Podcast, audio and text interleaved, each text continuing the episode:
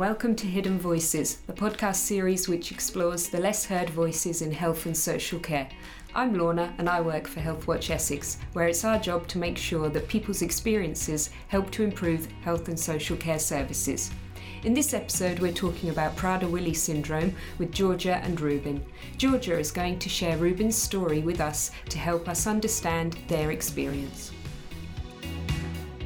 First of all, because for people listening, I'll just explain. Mm-hmm. We are both friends. And actually, did you want to share the story of how, you know, we came to meet and our families became friends? Yeah, and- sure. So it was from my partner actually. He was just playing football five aside on a Monday night, and um, he said came home one day and was like, "Oh, there's a guy at football who lives across our road and who's also got a baby a couple of months younger than Reuben." And I thought, "Wow, that's what a coincidence." And then he mentioned that the baby's mum, his wife, goes to rhyme time on a Wednesday morning. So why don't you go along and maybe you'll see her there? And uh, so I went along that Wednesday morning, and the pro- problem is he didn't give me a description. So you know, there's countless of other mums and babies there. and I didn't know who it was because I was on my own. I got a bit upset in the end because there was a lot of other babies crawling around, and at that time Reuben was quite young, so it was quite overwhelming seeing other children. And then at the end, I was kind of in tears a little bit. This lady approached me and said, "Oh, let's go get a coffee and calm down." And uh, it was Lorna. So yeah, just luck had it that we met that day, and yeah, we've been friends ever since. Yeah. So I thought a nice thing we could do is just talk about, first of all, Reuben and his character, Mm-hmm. Yeah. his personality, and then, you know, after, then we can talk more about Prader-Willi Mm-hmm. syndrome and the journey you've been through and the timeline thus far with that. But yeah, tell tell us about Reuben. So yeah. Reuben is now he's just turned ten months old, and he is just the light of our lives. Like he amazes us every single day of what he does.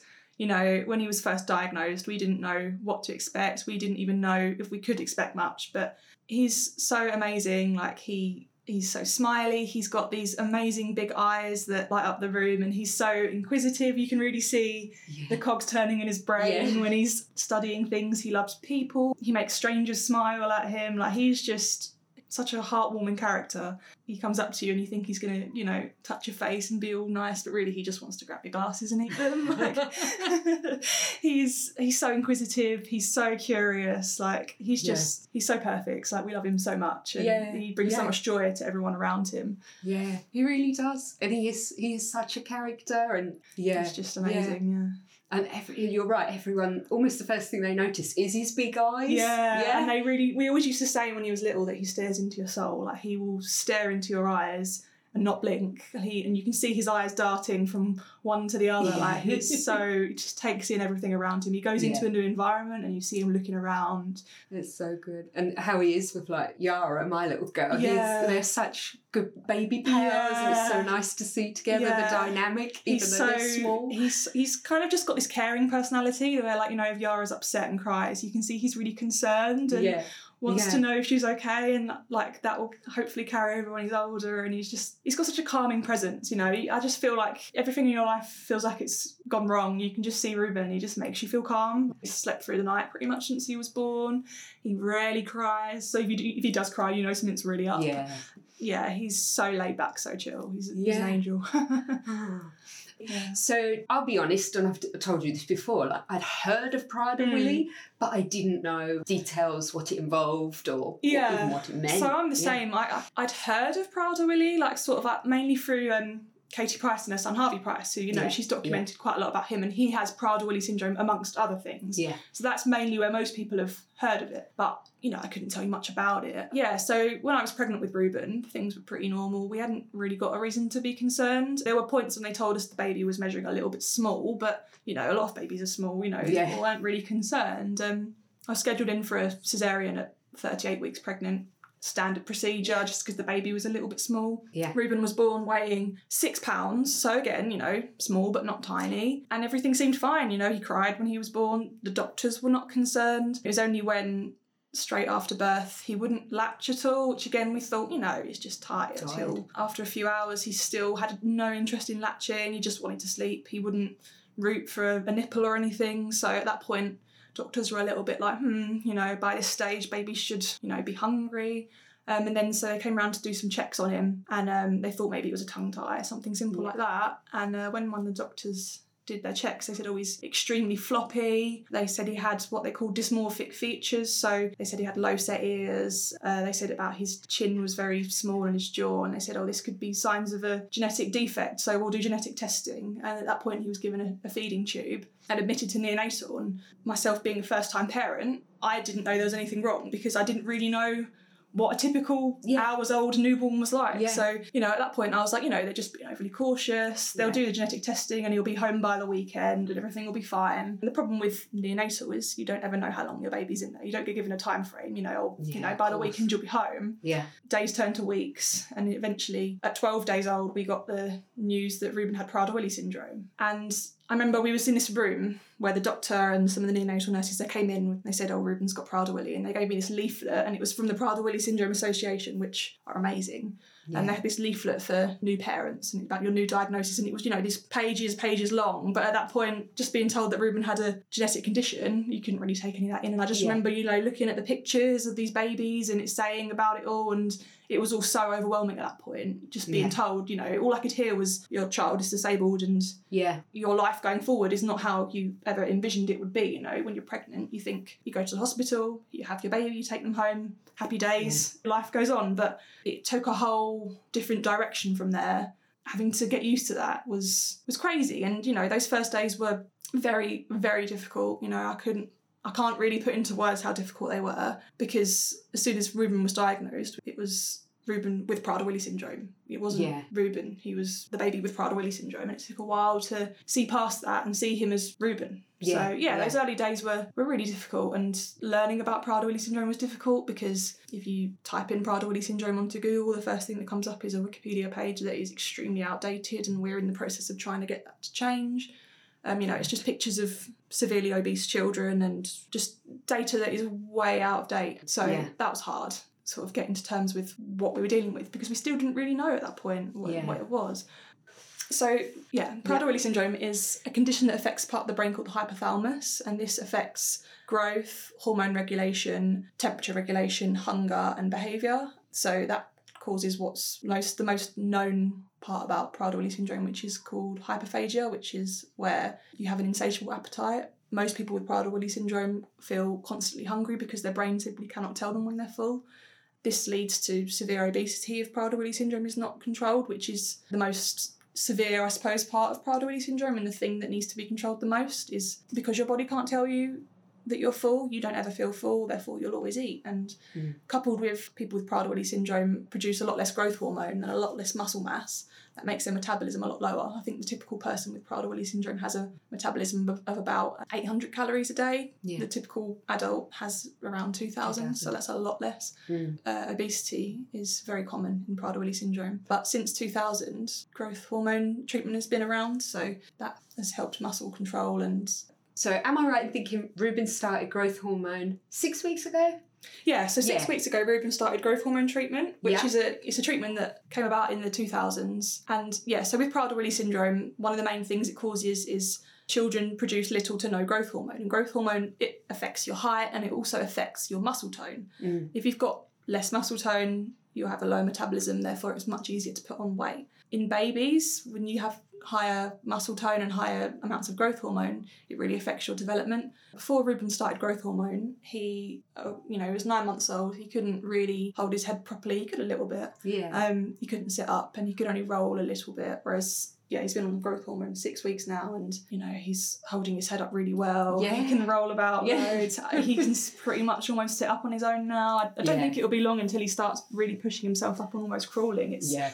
Growth hormone treatment has completely revolutionised the outlook for people with Prader-Willi syndrome. Yeah. Again, like you look at Wikipedia articles and you look at adults with Prader-Willi syndrome, a lot of older adults nowadays would not have had growth hormone treatment growing up. So it's almost a different condition Yeah. nowadays as it was back then, which is why Yeah. we're so more optimistic and positive about Yeah. it now because this growth hormone treatment is so amazing. It really, really has caused, you know, Reuben's been using it for six weeks and already the difference is is night and day. It's, it's Yeah. amazing. Yeah. Yeah. I remember you saying, and he's almost, you know, spending time with him, and you, Mhm. like, he's almost unstoppable now. He's got this hunger for, I want to do things. Yeah. I want, He's, yeah. yeah. A lot of people say when their children start taking growth, growth hormone treatment, especially when they're little, when they're very, very small, it wakes them up because Prader-Willi Yeah. babies are very sleepy. Reuben started it obviously at eight months old and he was already quite awake then. But yeah, there's babies that start it at, at newborn ages and it just wakes them up completely. It's, yeah. it's yeah. so good to see how much of an effect it has, way beyond what you could think. You know, you think, oh, it just improves growth. There's so much more that it does. So Reuben started the growth hormone at seven Uh, months. he was about seven or eight months. seven yeah, eight months and but you spoke earlier that um, other babies can start it from newborn stage Yeah. so um, do you mind telling us why Reuben was the age Yeah, so the general started? guidance is that um, growth hormone treatment should ideally be started before the baby turns a year old. Usually that means, you know, over here with the NHS, it usually takes a few months for it all to get kicked in because the baby needs a sleep study first because growth hormone can cause problems with um, apnea. So they'll need to Yeah. do a sleep study beforehand and then if any apnea is involved, then they'll need to sort of get to the root cause of that before the growth hormone starts. So, you know, with all of the liaison you need with every all of the doctors and stuff, it takes Yeah. the ball takes a long time to get rolling. I use the example of newborns and like usually you see that happen in America. Um, there's a big Prader-Willi syndrome community in America on Facebook, and over there obviously you've got private health insurance. Yeah. So if they can get growth hormone for a newborn, they'll just push it. yeah so you see it quite often that yeah, babies are starting it when they're still in the neonatal unit. Yeah. Um, but that generally doesn't have any impact on the outlook. You know, a baby starting at six weeks old compared to six months old, they'll develop at the same rate. Yeah. yeah Yeah, things take a bit longer over here, but you know, as long as it's before that year mark, then yeah that's fine. There's been situations where people with Prader-Willi syndrome haven't been diagnosed until childhood. So obviously they haven't started the growth hormone until being older, and they're still you're still benefited there. Yeah. It's just Yeah. preferable that it starts before a year. yeah so sleep apnea am I right Mhm. in thinking that's where you could stop breathing in the night yeah, or just yeah. So there's there's two different kinds of sleep apnea. You've got central and obstructive. Central Yeah. is is mainly what's in very young babies. So it's the part of your brain that tells you to breathe when you're sleeping. yeah Sometimes doesn't work properly, so you might have periods of not breathing, which is normal to have very brief, Brief periods. pauses, But obviously, if you just yeah. have a long pause and not breathe, yeah then that's not good. And then there's obstructive apnea, which is usually because you've got something in your airways. You know, you could be overweight, you could Yeah. have large tonsils or large adenoids. That would cause obstructive sleep apnea. And both of those are very common with Prader-Willi syndrome children. The central because of part the hypothalamus in the brain controls your sleep. So, and then also obstructive because babies with Prader-Willi syndrome have such a low tone yeah and airways airways are quite floppy. And Reuben Yeah. did does have both. He does have mild to moderate apnea, but because it doesn't affect how he sleeps, he doesn't snore or anything. He was okay to start the growth hormone Yeah. treatment, and he'll have a repeat sleep study soon to make sure that, Yeah. that he's not affected at all. But we don't have any concerns about him sleeping, which is good. yeah and the growth hormone I'm right thinking does it come as an injection Yeah, so it's an injection that he has every night before bed, and he'll have that. He'll continue to have that until he stops growing, um, which could be maybe what 18, 19 years for for a male. Yeah, and it's such a, it's like almost like a sort of pen that you get if you've got diabetes, like insulin pen. yeah So you have a cartridge and it's, the needle is tiny. He barely even reacts to it. He doesn't cry at all. Like you can do it when he's asleep and he won't even wake up. Like he's so he's Yeah. so chill about it. And it's Yeah. obviously we've learned to administer that ourselves. And again, it was one of those things where at first you think, oh gosh, I've got to yeah inject my baby every day. yeah. But we do it every night. It's become part of our routine. It's so easy. Yeah. Yeah. yeah And when he gets old enough, he'll be able to do it himself. Touching upon something you said earlier when um, Reuben was born and the doctors was they had the initial concerns and because we've spoken about this when we've gone out with the babies and when they use this expression of dysmorphic features because you know I look at Reuben and I don't see that No. and you being his mum you Yeah. just your your children are perfect Yeah. to you so you must have been I you know what do you mean I don't Yeah. see that yeah I think I think when they were saying these things like oh he's got a, a small jaw and, and low set ears etc. It, with me it was just kind of denial like you know oh they're just being extra cautious Yeah. like he doesn't like it's just how he looks you know maybe I've got low set ears maybe I've got a small jaw Yeah. yeah there's a lot of times where unfortunately doctors they have to do their job and that but it is it does seem a little bit impersonable when they're sort of talking about dysmorphic features you know Yeah. it's just that, that's my baby and that's how he looks but you know Yeah. I don't blame them for that. But I always remember when we went to Great Ormond Street when Reuben was about a month old for an appointment, and um, there was a student doctor there, and they were just sort of using him as an example of a child with dysmorphic features, and they literally had him on the bed and they were just pointing out everything that looked strange about him, and were like, right, dysmorphic mm. features, he's got this, he's got that, he's got that, and you know, again, like I could understand why they were doing it. You know, doctors have to be educated, but it was quite upsetting because it was a reminder of everything that was wrong, which yeah, and you don't see that you're like No. oh, he, he's Reuben it's a spectrum Prader-Willi syndrome you know yeah the facial features they do range from you know very noticeable to hardly noticeable noticeable. And Reuben probably does sit on the end of. He wouldn't really think. Yeah. I think if you didn't point it out, obviously apart from the fact that he's got a feeding tube, he doesn't look any different really to a, a regular baby. He does to a trained eye, you know. Yeah. I know that Prader-Willi syndrome, he's got a narrow forehead and he's got slightly almond shaped eyes, but to an untrained eye, he doesn't have a distinct look about him. So in those early days, I think what's interesting as well, and we'll, we'll come to this in more detail. You said you went home like any of us. Mm. You you Google search. I- Yeah. I've done it, but you said about this Wikipedia page Yeah. and you know how that made you feel, Yeah. and obviously it's using outdated information. Mm-hmm. The data it uses is old. I know you've started an Instagram page Mm-hmm. all about Reuben, and you know I think that's the, a positive of social Yeah. Mm-hmm. media, if you like, because you can see people's day to day realities with Yeah. certain conditions. So you know what helped you. Obviously, the Wikipedia page wasn't very helpful. You're feeling quite negative looking at material Yeah. like that. But what did you find useful? Was social media a Hmm. real positive aspect of you know being able to connect with others? So hmm. when Reuben was first diagnosed and we were told all about Prader-Willi syndrome, you're always told this might happen, this could happen because it's a spectrum. No Yeah. one could tell me at that point what Yeah. Reuben's future would look like. And Yeah. you try and do as much research as you can, but nothing tells you the black and white answers. You don't actually know what what Prader-Willi syndrome is like in, in the living world. You just see pictures and articles. And so I remember when Reuben was diagnosed, I went home that day to my I went to my parents' house, and I remember just being so upset. And after everything sort of calmed, my mum said, "Why don't you go on Facebook? Just type in Prader-Willi syndrome. Just find as many support groups as you can, and just Yeah. apply to them all." Which is what I did. I, didn't- I just applied to every single one I could find Yeah. went to bed that night. I woke up the next morning and I'd been approved for a few.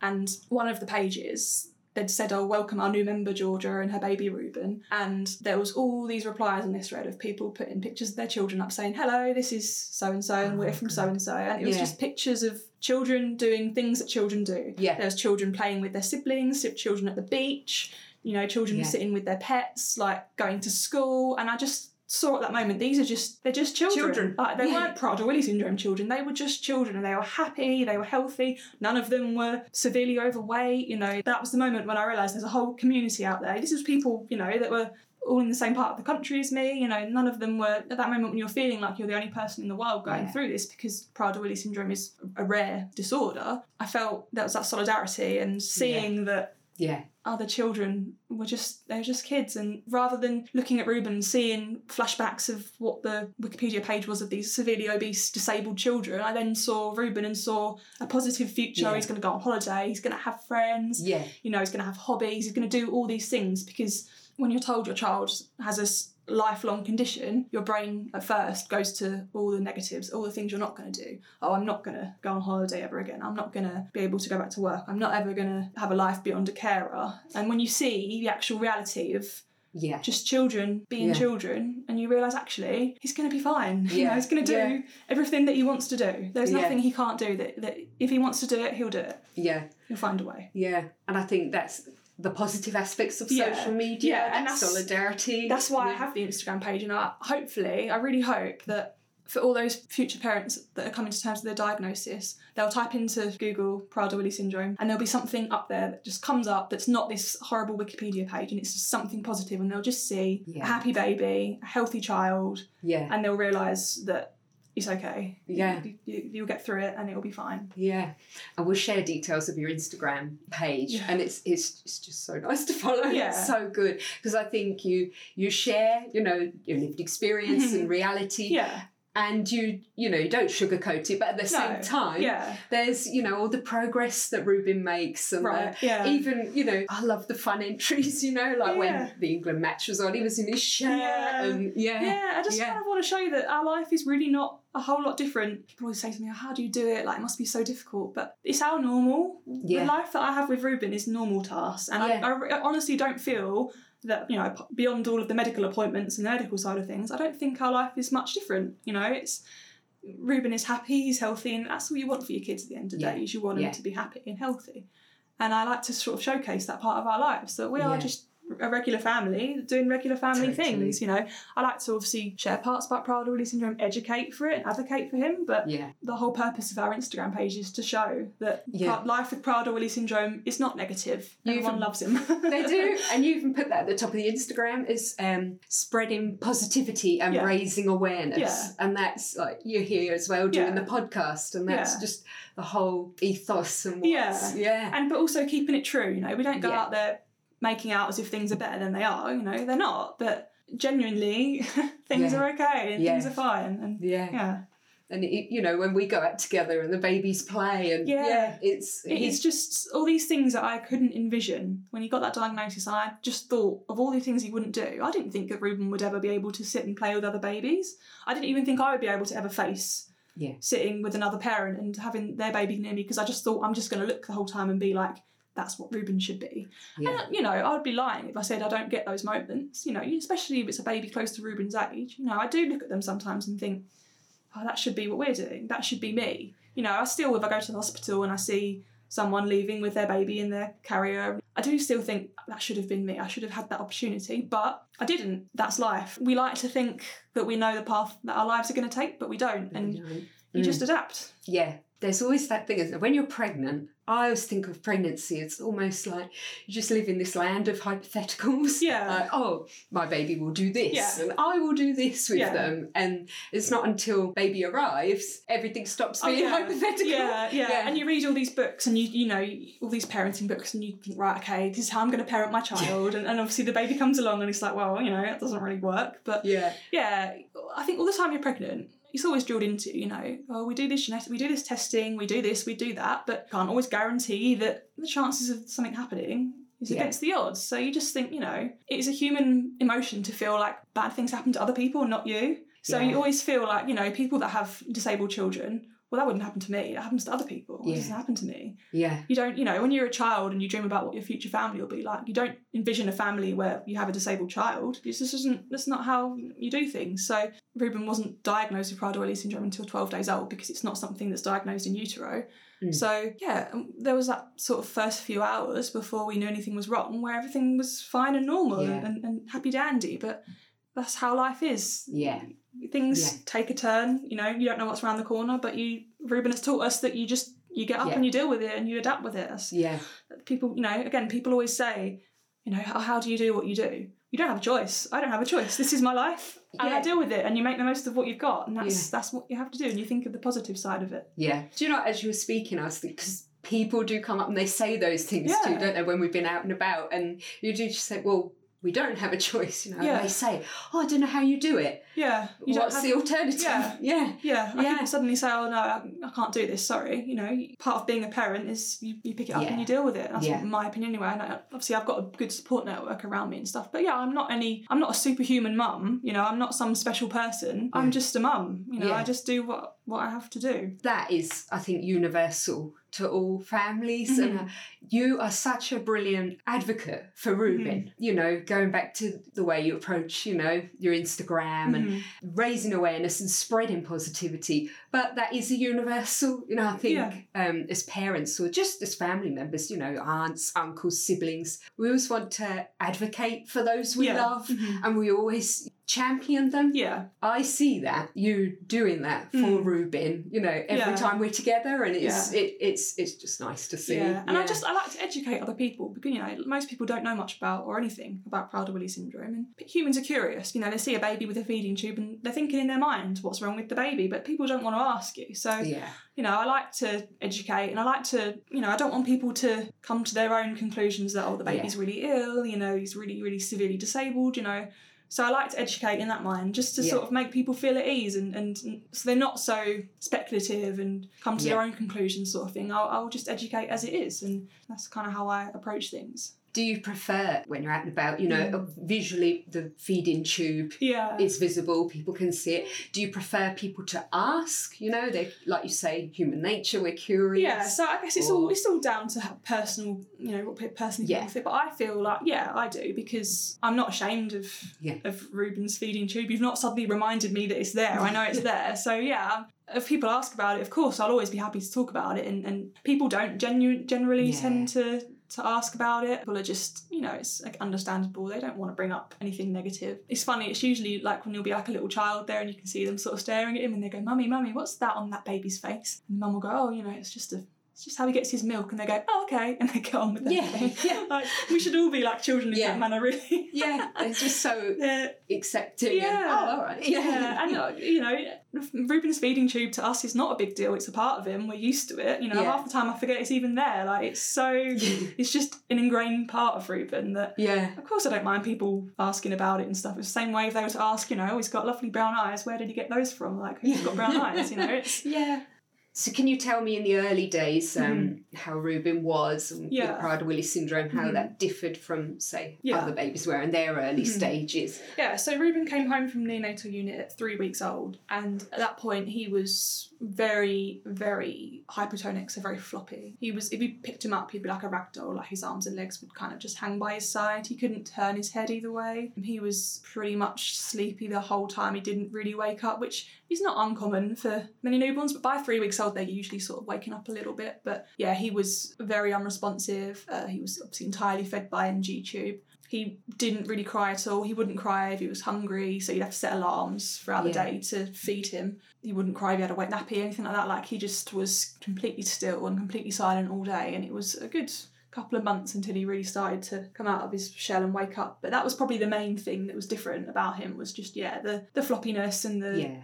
the quietness and that and you know it used to kind of annoy me sometimes when people used to say oh you're so lucky baby doesn't cry but it's like well i'm not lucky because i've got a disabled child but i guess at the early days you kind i still had a lot of jealousy and blaming myself for everything so i, I didn't really like it when people said that whereas now i you know, I can see beyond what they're actually saying Yeah. and see the meaning of things. People say that they, they mean to be nice, they mean to be well Yeah. Yeah, th- th- those early days were really tough. Getting used to all the tube feeding and that because it wasn't, again, it wasn't how I envisioned. You know, I thought I'd be taking my baby home, getting to grips with breastfeeding or Yeah. bottle feeding, not getting to grips with tube feeding. There was so many medical appointments. You know, there was pretty much every day we were either going to a hospital or having someone visit us, and you sort of get discharged from the neonatal unit, and then you kind of feel like, oh, now what? And you're sort of waiting for. Reuben has paediatrics, he has orthopedics, he has dietitians, he has all sorts, and Yeah. you're kind of waiting for everyone to kind of arrange that. So Yeah.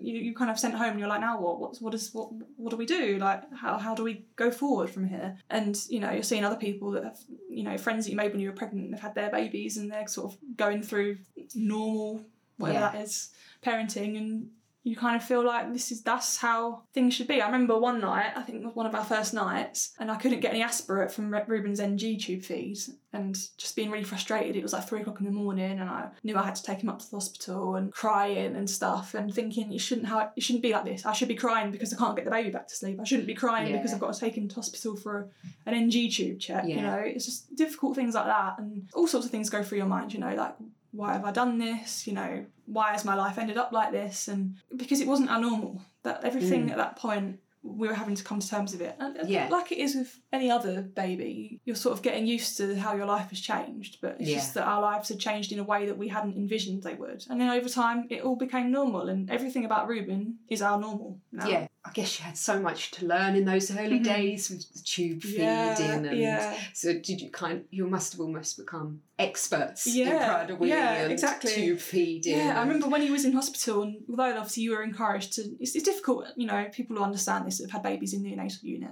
you kind of feel like you go in there and see your baby, and it's the nurse's baby, and you're sort of, they go in there and they say, oh, you know, change the nappy and all that. You kind of feel like you're changing the nurse's baby's nappy. It's not your baby. It's Yeah. really, it sounds really strange.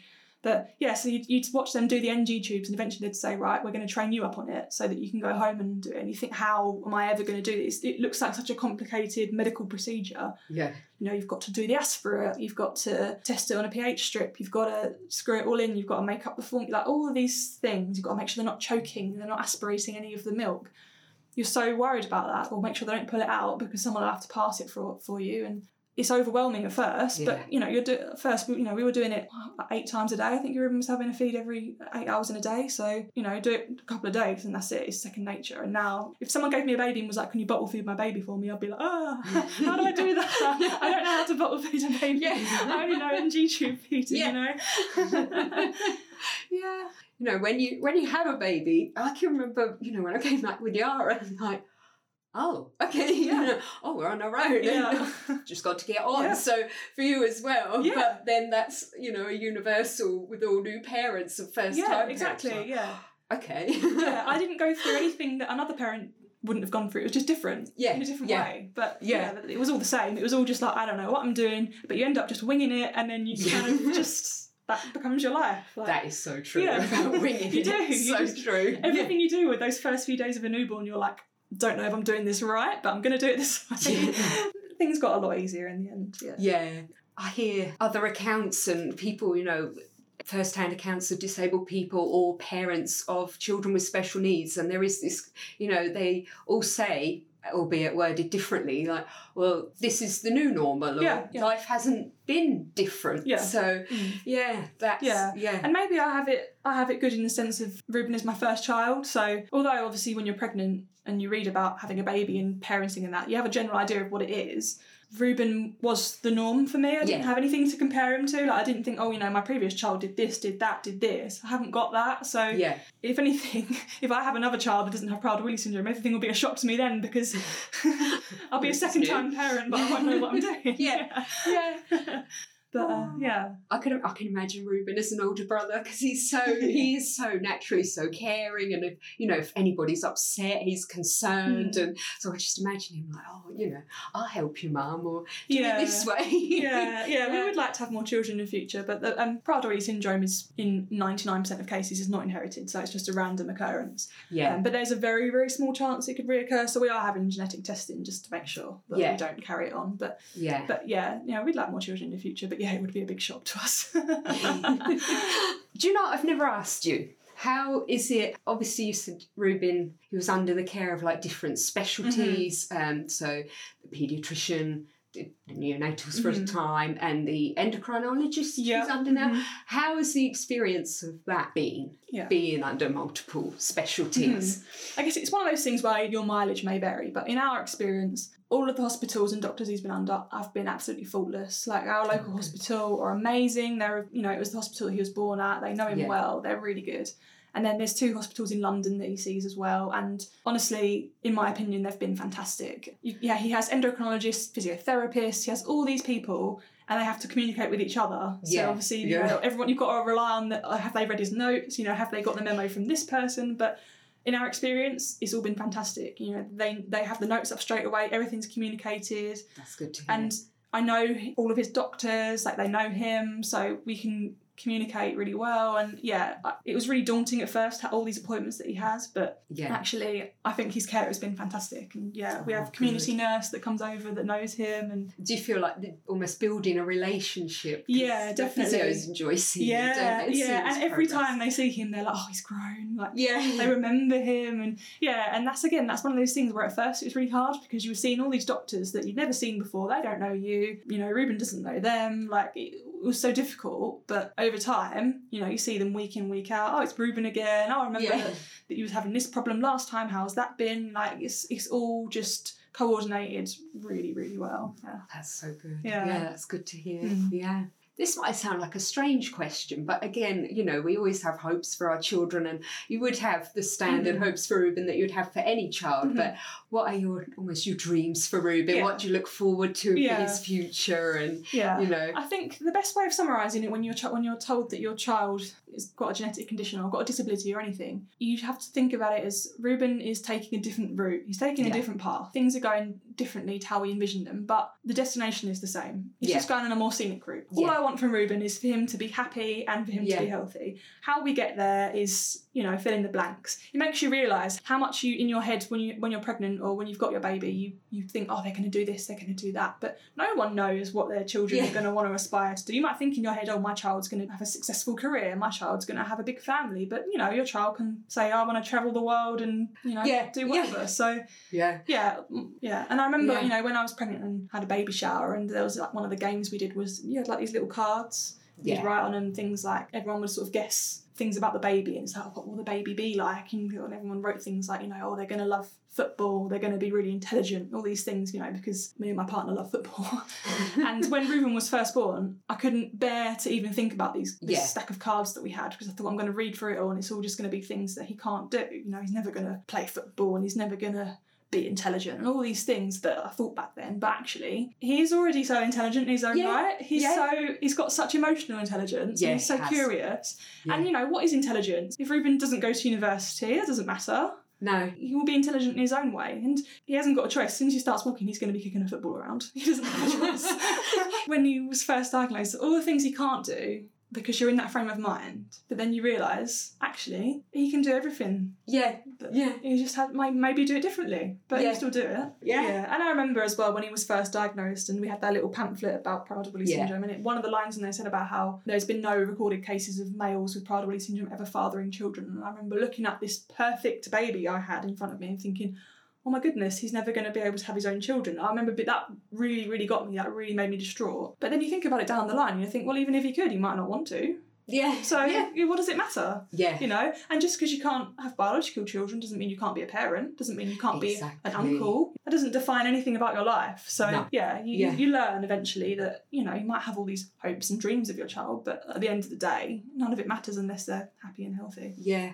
Yeah, and obviously Um, I'll make a point to say as well that our journey with Prader-Willi syndrome is not what everyone else's journey with Prader-Willi syndrome is. It's spectrum. It, it varies. What we share is, is our life, but it's not necessarily what another family's life is like with Prader-Willi syndrome, and it has its challenges and Yeah. and, it, and everything like that. It's just that for us so far, we've been okay with it all. We've dealt with it all. I've got a good support network. We've found his his medical team to be really really helpful. Yeah.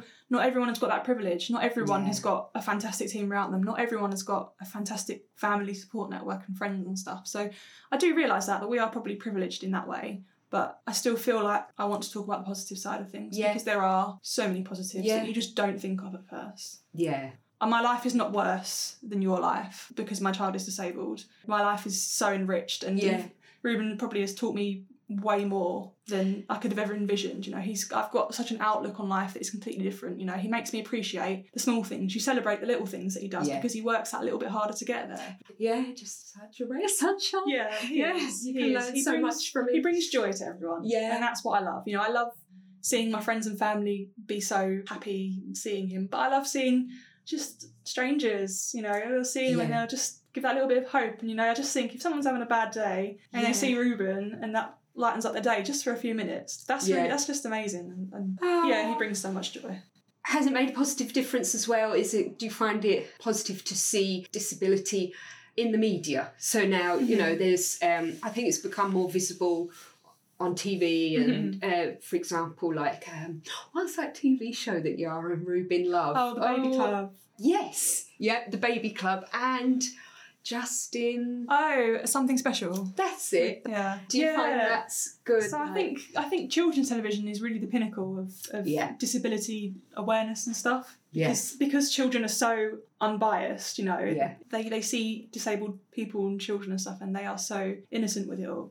The baby club, you know, you'll, you'll see babies on there that have Down syndrome and other things, and it's just it's really nice to see that. And then something special, which is really aimed towards children with special needs and communication difficulties. It teaches Makaton and stuff. I love things like that. I love Yeah. that it's just there's a whole world out there of enrichment for children that are not typical because the world we live in it is you don't even notice it but it is obviously tailored towards typical person it's not tailored for disabled people you know and even in the small things you know there's so many things where you're pregnant you think of all these things you're going to buy for the baby and the baby's here and you don't use it all because it's no use to Reuben he Yeah. can't use a bottle he can't use a dummy he had hip dysplasia for a while and he had a harness well he can't wear normal clothes you know it's so many things in the world are not designed that way Yeah. so Yeah. yeah. it's it's nice to see. You know, it's a little escape on television. Yeah. There are other people out there and other babies that are like Reuben. what's that saying?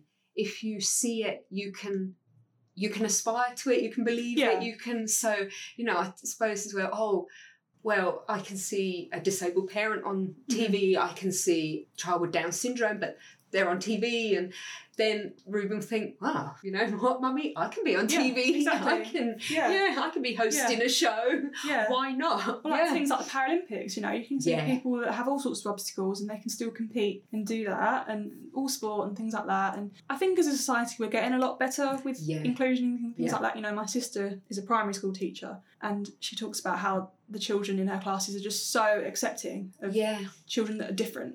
And things like this, they, if you start at an early age, it's Yeah. the foundations for a future. If you've got adults that have strong views, they're difficult to change. Whereas with children, their minds are a sponge. It's so important to educate our children that not everyone is the same as you. People are different, and that is okay. It's fine to be different. Then Yeah. they'll grow up with that mindset and they'll spread that to the future generations. I agree, and I do not. I actually feel optimistic about the future when I look at our children Mhm. because, as you said earlier, we can learn a lot from them. Yeah. they're just so accepting. Yeah. they're just so loving, Yeah. and they don't see obstacles or biases or barriers. No. And I really am op- optimistic when I look at the Yeah. next generation, and Yeah. I'm just filled with hope. They they they are so Yeah. accepting, Yeah. so open. Yeah. Yeah. Thank you for listening to us in part one. For the second part of our podcast, we're going to play a game called Full Disclosure. So I've got some questions on some cards. I'm going to randomly pick some and then you can just give me your answer. I'll try my best. so, first one. Oh, what is the best advice someone has given you? Probably the best advice, probably something my mum's told me. My mum is a source of wisdom. Probably just to look for the good things everywhere, look for the positive things everywhere. Um, even in it's very cliche, but even in the terrible things that happen, and even if you feel like you can't you can't ever go up, there's always a positive to take from mm. everything, and there's always Yeah. something to learn. There's always something to look back on and appreciate. So yeah, probably just to I think of the positives. Yeah, I like that. Shout out to your mum. Shout out to my mum, shout out to Jenny. Love it. so, next one. Oh, where is your happy place and why? My happy place is probably if I was, I could be, I'd be sitting at my computer. This is- sounds really, really nerdy, but I, I like video games. Obviously, not so much nowadays, but pre-parenting days, I'd have a nice cup of hot black coffee, nice and strong, and I'd be at my computer and I'd just be playing a game of any sort, like something RPG, like Assassin's Creed Yeah. or something, and I would just zone out, play that, and sip my coffee and just be to myself, have my own thoughts. That does sound good. Yeah. That does sound good. I'm all for that. That's not nerdy at all.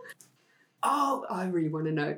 What is the most embarrassing song on your playlist? Hmm, okay, well, I don't know. I mean, embarrassing is subjective. Subjective. but probably like old Eurovision songs. Not even old, but like I love the one Yeah. from like a couple of years ago. It was Ukraine, and they had this. Um, there's like a band, and they had like a folklore song, and it was just Yes. you know it was all in Ukrainian. I don't understand what they're saying. Yes. But I love it. Yeah, I just play it Fronted on by the woman. Yeah, just have Follow it on them on. Instagram. Yeah, so do Yeah, I. Yeah, yeah. Oh, I love that song. husband hates that song, but it's So so, does good in the car. Full blast. Yeah, I know this song We have a rule that if I'm driving, I get to pick the music, so I just play it on repeat. Yes, because the singer looks like Trinity from The Matrix. yes. Yes. I love that song. And I love Eurovision. Oh, who has a big impact on you but does not know it and why? Hmm, that's a difficult one. I would say probably going back to when I was talking about um, when Reuben was diagnosed and they had the people reach out in the Facebook groups. It's probably those. They probably they probably don't even realise how much it helped when they were just posting pictures of their children, like welcoming me to the group. Yeah. It's just changed everything. Like it- Yeah. it's really it put that positive end on, Yeah. on it all and you know, they, they took me from a place where I was completely in despair, couldn't see the light, couldn't see the future, to a place of actually everything is okay. And yeah. for that, I just think I'll never be able to put into words how grateful I am that, that they did that. And they didn't even, you know, it wasn't even a difficult thing for them to do. Yeah. Like, you know, they just Yeah. posted pictures of their children. It was just so amazing. Yeah. Oh, let's hope they're listening to the podcast. Yeah, they are and they- amazing. Like, everyone in that yeah. community are just. They're, they're just amazing people. Like, there's nothing you can say that they're not going to help you with. Like, That's and the, the, the Prader-Willi Syndrome Association, the Yeah. charity, are amazing. Like, you can ring them up anytime and talk about anything. They're they're amazing. They're amazing people. Do you know, as you were speaking, I was thinking that you will now be that person for another family going through and Yeah. bringing their baby home, and they will look to your Yeah. All About Reuben Instagram, and you will bring, you know, that Yeah, spreading awareness, bringing positivity, and you might never Yeah. know how much, you know. and even if I can make one helped. family feel like that, then yeah, then I feel like I've repaid the favour. Who is your healthcare hero? So mine, without doubt, is the very first nurse that looked after Reuben in neonatal. Her name was Lethu. She was outstanding. Like we were in. This is before he was diagnosed. Yeah. We were in an absolute mess. Me and me and Matt, Reuben's dad, we, because we knew there was something wrong. We didn't know what was wrong, and we were getting so worried, you know, we thought it would be something really serious. So we were just, we would be in there and there'd be days in the neonatal unit where, especially if you were there at the end of the day and it was all getting dark and the curtains Mm. were closing, where it was really, really difficult. You'd just be sobbing, like you'd be Yeah. holding a baby and sobbing. And she was just a complete rock. Like she knew that something was was wrong with the baby, like, but she was so positive for us. If I was holding Reuben and I started crying, she would get me tissues. Like she was just so genuinely amazing. I can't put into words Yeah. and obviously she, that's, she's looked after countless amounts of babies since Reuben, but she's just left an imprint in our hearts that we'll have forever. Like I will never forget her face, her Yeah. name, anything about her. Like she was just absolutely incredible, like an angel on earth, honestly. Yeah. Like just an Oh. amazing woman.